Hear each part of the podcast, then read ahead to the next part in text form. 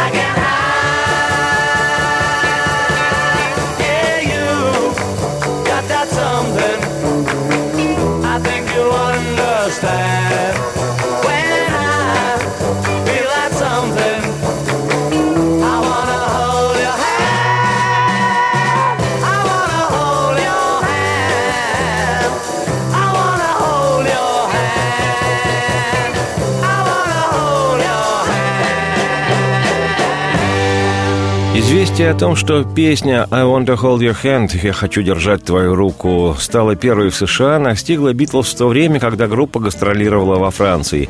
В течение 3 недель кряду музыканты играли хедлайнерами, главными артистами шоу, в сборной программе в самом престижном парижском зале «Олимпия». И хотя сами гастроли «Битлам» не понравились, по словам Джорджа Харрисона, французская публика оказалась кошмарной, именно в Париже на имя менеджера «Битлз» Брайана Эпстайна от американской издающей компании Capitol Records поступила телеграмма с известием о битловском первом месте в чартах США. Как вспоминал позже Маккартни, Брайан вбежал в комнату со словами «Смотрите, вы стали первыми в Америке», и, понятное дело, музыканты возликовали и не могли успокоиться еще неделю. Мечта сбылась. В гастрольном графике «Битлз» после концертов в Париже была запланирована первая в жизни группы поездка в США. И практически сразу же после Франции «Битлз» с небольшой группой менеджмента отправились в Штаты. 7 февраля 1964-го, исторический день, самолет с «Битлз» на борту приземлился в нью-йоркском аэропорту JFK, где тысячи тинейджеров оглушительно встречали музыкантов. По контракту Брайана Эпстайна с принимающей стороной на рекламу группы в США было потрачено $50 тысяч. По тем временам деньги весьма немалые. И Америка с мощным размахом встречала «Битлз». Повсюду были расклеены 5 миллионов плакатов «К нам едут Битлз». Фирма Capitol, с которой Эпстайн заключил договор на издание битловских пластинок в Штатах, выпустила к визиту группы альбом «Meet the Beatles» — «Встреча с Beatles», который почти полностью копировал второй диск ансамбля, ставший в Британии золотым «With the Beatles» — «Вместе с Beatles». Магазины наладили бойкую торговлю пластинками, сувенирами и изданными миллионным тиражом четырехстраничными буклетиками с информацией о группе и с фотографиями битлов. Диджеи радиостанции получили из Англии комплекты всех изданных на тот момент пластинок с записями ансамбля, и песни «Битлз» непрерывно звучали в американском радиоэфире. Ну а тинейджеры поголовно теряли равновесие и приходили в экстаз от одной лишь мысли о предстоящей встрече с «Битлз». Особенно девушки, которые в своих эротических снах Веры Палны видели себя вместе с кем-то из «Битлов».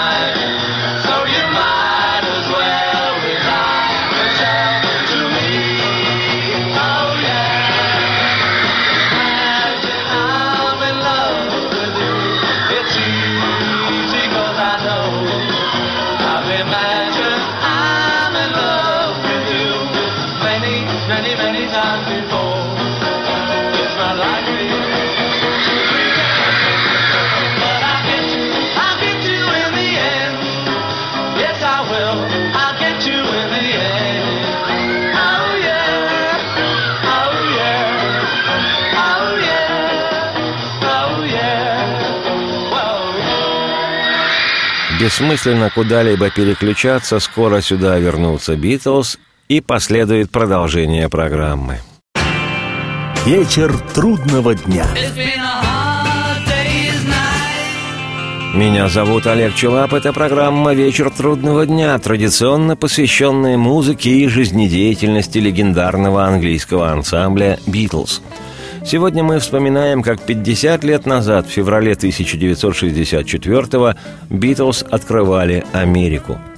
Несмотря на ажиотаж, царивший в Нью-Йорке перед прилетом группы в США, детали рекламной кампании в Штатах «Битлам» были неведомы, и, как гласит история, в самолете музыканты очень нервничали. Ранее они читали, что американская пресса считала их пустыми однодневками. Вообще же, в ожидании «Битлз» Штаты разделились на два по Тургеневу лагеря – отцы и дети. Старшее поколение считало битлов уродцами, пустобашковыми горлопанами, а их музыку – откровенным однодневным хламом. В свою очередь, молодежь совершала акт коллективного моления. Журналисты отрабатывали свой хлеб, кто-то напропалую хвалил группу, кто-то поливал и называл выскочками. Журналистику не зря ведь называют второй древнейшей профессией. Но некоторые радиоведущие прониклись симпатией к музыке группы и крутили песни «Битлз» безостановочно. А во время полета музыкантов в США нью-йоркские радиостанции передавали буквально следующее. 6:30 утра. Время «Битлз». Уже полчаса, как они вылетели из Лондона. Сейчас они летят над Атлантическим океаном в сторону Нью-Йорка. Температура за бортом 32 градуса по шкале «Битлз». Как вспоминал позже барабанщик группы Ринго Старр, цитирую, «В тот раз нас всех немного подташнивало. Мы все нервничали перед большими событиями, хотя никогда этого не показывали.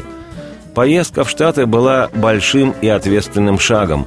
Нам все говорили, что популярность в Британии вовсе не гарантирует, что за океаном нас ждут, не дождутся. Цитате конец. Но уже в самолете Битлы узнали, что в аэропорту собралась бушующая толпа их поклонников. По словам Пола Маккартни, цитата, «Никто не ожидал, что в аэропорту соберутся толпы молодежи. Мы услышали об этом еще в воздухе. В самолете сидели британские журналисты, пилот попросил их, передайте ребятам, что их встречает тьма народу. И мы подумали, ого, получилось!» One, two.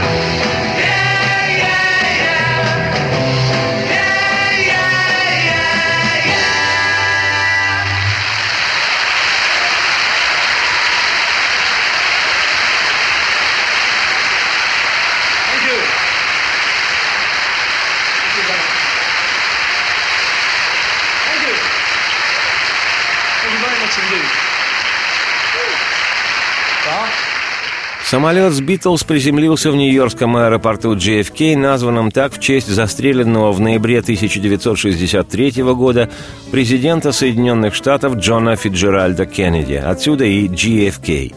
Вообще-то считается, что музыка и обаяние «Битлз» помогли Америке выйти из глубочайшей депрессии, в которую страна погрузилась после убийства Кеннеди. 7 февраля 1964-го Америка рыдала от религиозно-пробитловского восторга. В одном лишь аэропорту для встречи «Битлз» собралось более 10 тысяч тинейджеров. Они хором пели специально сочиненную к визиту группы песню-гимн «Мы любим вас, Битлз».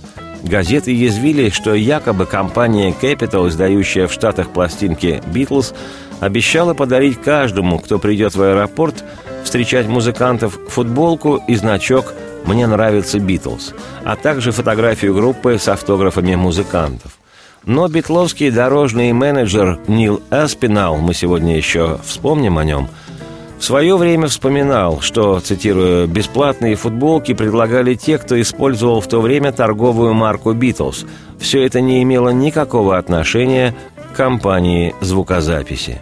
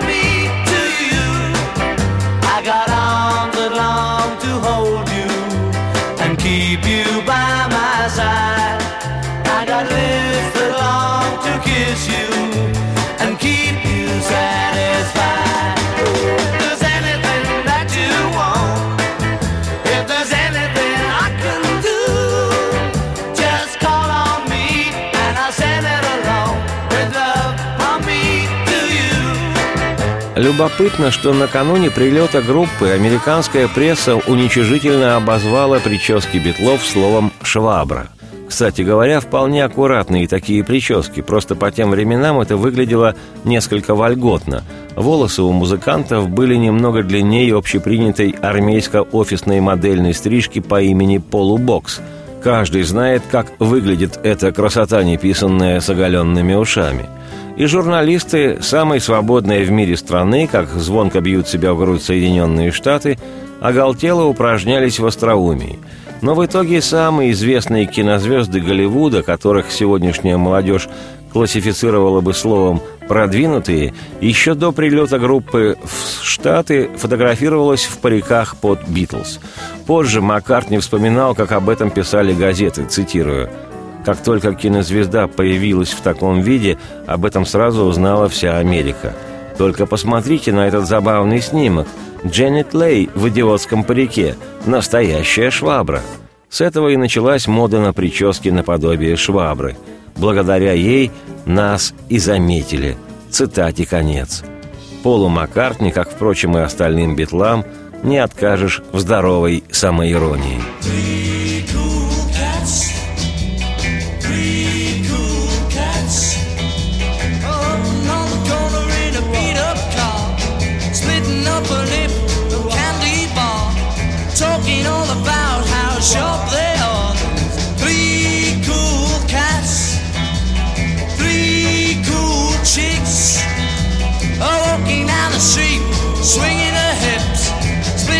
A bag of potato chips and three cool cats do three big flips for three cool chicks.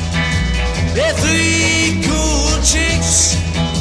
Well, I bought the first cool cat. He said, "Man, look at that.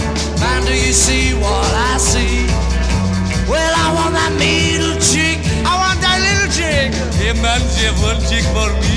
Hey. Well, three cool chicks. Three cool chicks. Well, they look like angels from up above. And three cool cats really fell in love. But three cool chicks made three fools out. It's three cool cats. Three cool cats.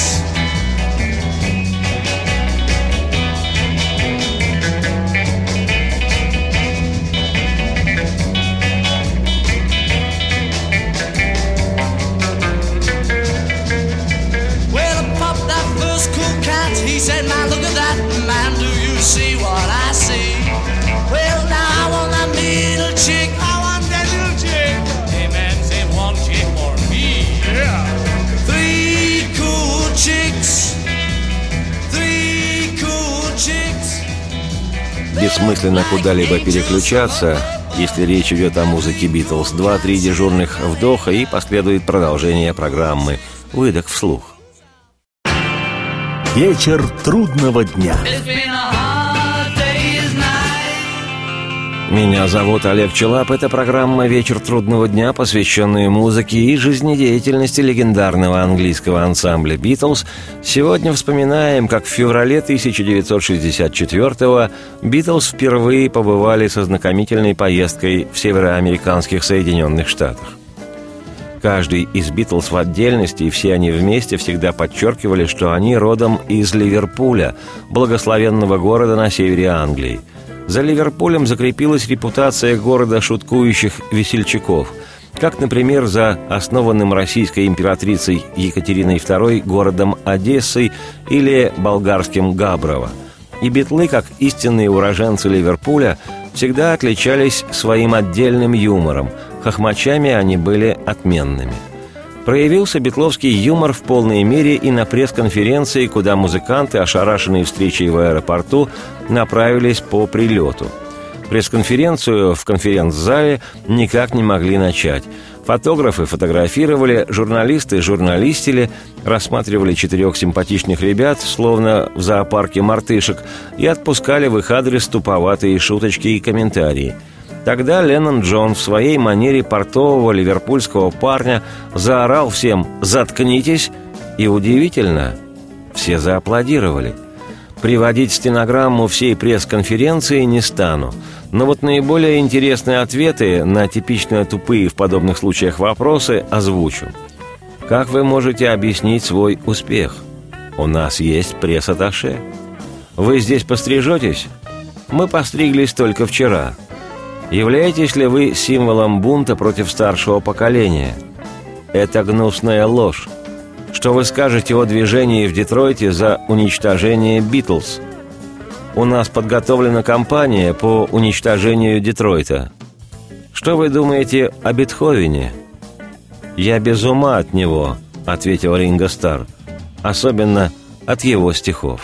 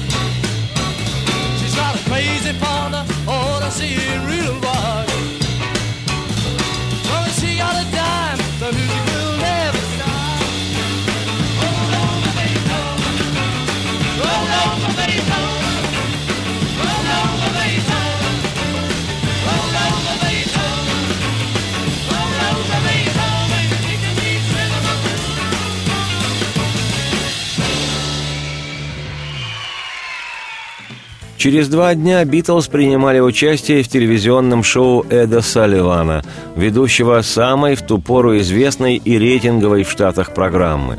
На 728 мест было подано 5000 заявок. Жена мэра Нью-Йорка госпожа Нельсон Рокфеллер едва не осталась без билета. Именуемый королем рок-н-ролла Элвис Пресли, кумир Битлов, через своего менеджера прислал группе поздравительную телеграмму. Шоу показывали в воскресенье вечером 9 февраля, и зрителями стали 73 миллиона человек, что составило более трети населения Соединенных Штатов. Во всей Америке за время этой программы с участием «Битлз» не было зафиксировано, по одной информации, ни одного преступления, совершенного подростками, по другим данным, ни одного преступления вообще. Как сказал однажды Джордж Харрисон, когда в шоу Эда Салливана выступали «Битлз», даже преступники на 10 минут прекратили работу. Готовилось шоу тщательно. Барабанщик группы Ринго Старр позже вспоминал, цитата: «Больше всего мне запомнилось то, что для первого шоу Эда Салливана мы репетировали весь день. Звуковая аппаратура на телевидении была скверной, как и сейчас, но тогда она вообще никуда не годилась. Поэтому мы записывали репетиции на пленку, а потом поднимались в звукооператорскую и возились, и слушали, что у нас получается. Мы отработали весь сет вместе со звукорежиссером, а затем сделали перерыв. Говорят, что пока нас не было, пришла уборщица, подумала, Откуда взялись на полу эти следы мела?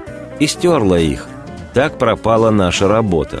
Нам пришлось спешно заново налаживать звук. Цитате конец. А по словам дорожного менеджера «Битлз» Нила Аспинала, цитирую, «Джордж заболел танзелитом и не мог ходить на репетиции для шоу Эда Салливана. Я был за него, вставал там, где должен был стоять он, чтобы они знали, где кто стоит. Мне на шею повесили гитару. Она не была подключена, вообще никто ничего не играл. Поэтому мне было особенно забавно читать через несколько дней в солидном американском журнале, что я посредственно играл на гитаре». Днем «Битлз» записали сет, который должны были транслировать после их отъезда, а тем же вечером сыграли вживую на шоу Эда Салливана. Цитате конец. Для американской аудитории битлы выглядели ребятами с забавными прическами, чем-то вроде марионеток. По словам Пола, цитирую, «Думаю, именно прически, а не музыка поначалу вызвали интерес. Множество отцов семейств были бы рады выключить телевизор. Они объясняли детям, вам дурят головы, это у них парики. Многие папаши относились к нам пренебрежительно, но их жены и дети заставили их изменить свое мнение. Теперь дети выросли и рассказывают нам, как запомнилось им это событие. Я встречал людей, которые объясняли, «О, я хорошо помню тот воскресный вечер. Не знаю, что на нас нашло, мы сидели и неотрывно смотрели шоу Эда Салливана». Раньше в нем выступали фокусники и комики вроде Джерри Льюиса, продолжает Пол. И вдруг нате вам, Beatles.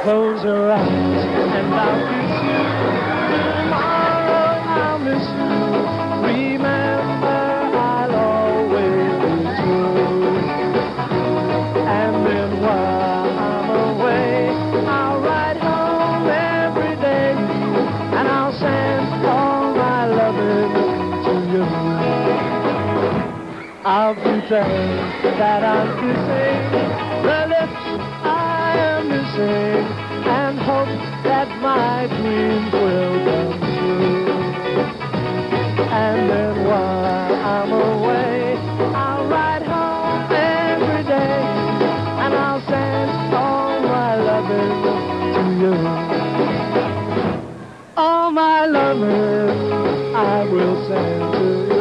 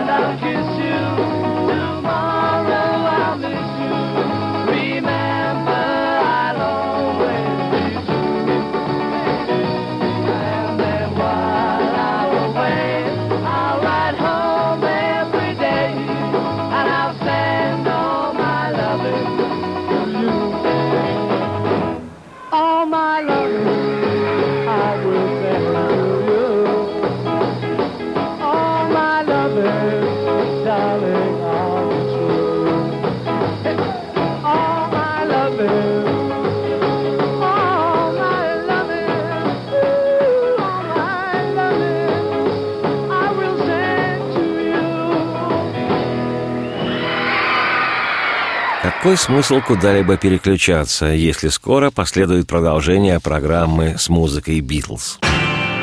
Вечер трудного дня.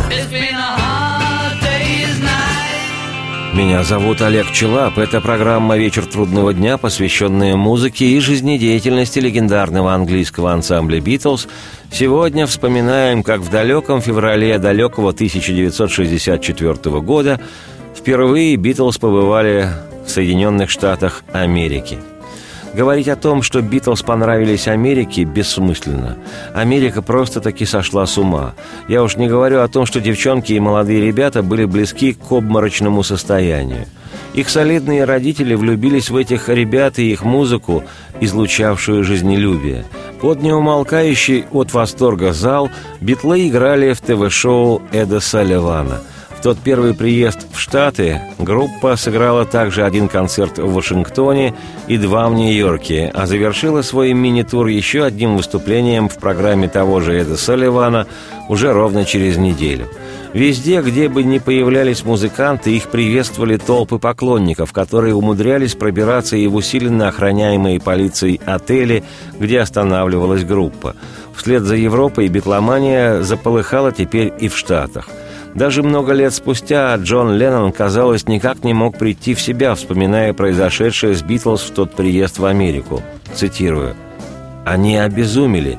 Они все обезумели. Казалось, что все сошли с ума. Ничего подобного я никогда не видел. Мы будто смотрели фильм. Нам казалось, что все это происходит не с нами, а с кем-то другим. Особенно, когда я замечал в толпе Джорджа и думал: «Господи, это же к Джорджу рвутся все эти люди».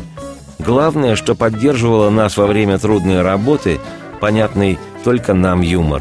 Мы могли смеяться над чем угодно и даже над самими собой. Так мы поступали всегда, постоянно шутили и хохмили. В своем кругу мы оставались собой. Мы ничего из происходящего вокруг нас не воспринимали всерьез».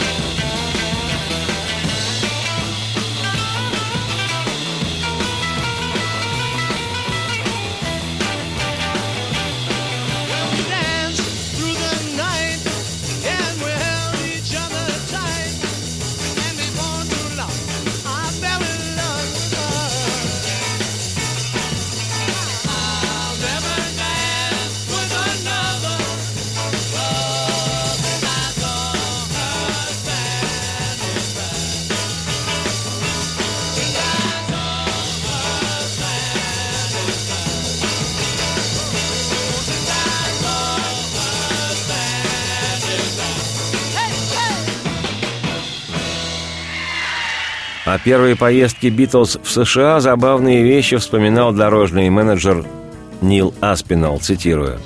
«Когда мы приехали в Америку, мы были еще слишком наивны. Мы понятия не имели ни о какой рекламе. Нас постоянно обманывали. Нам устраивали пресс-конференции с большими рекламными щитами за нашей спиной, а мы этого не замечали.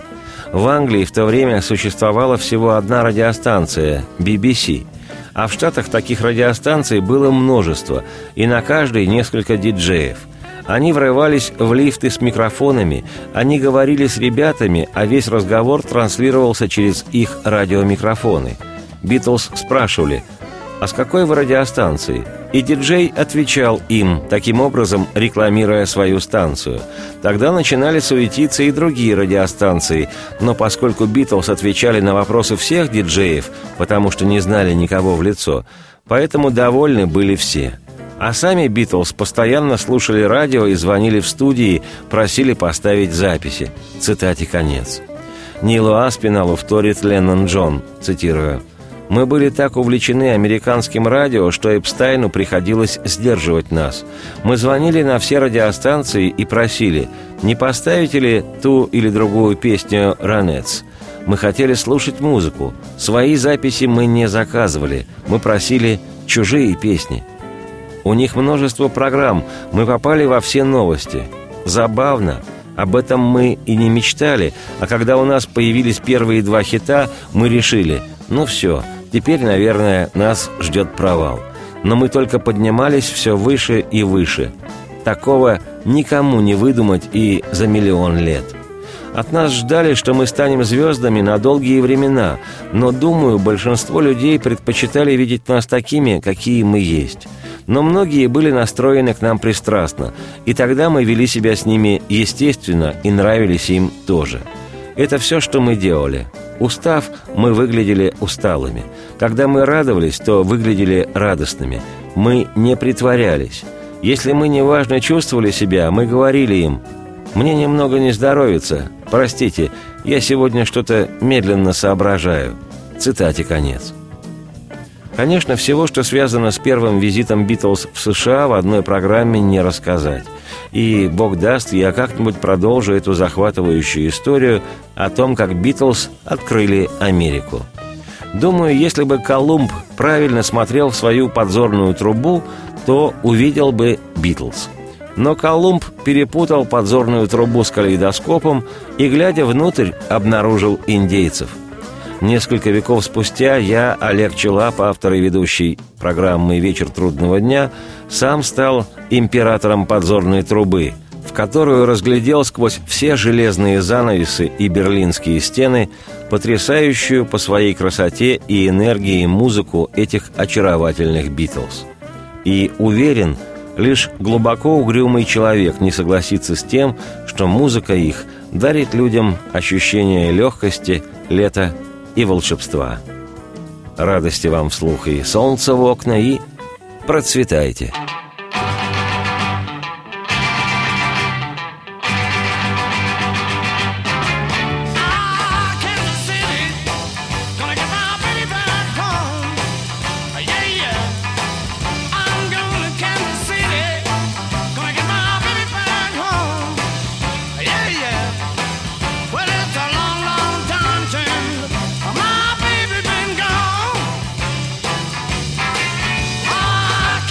City.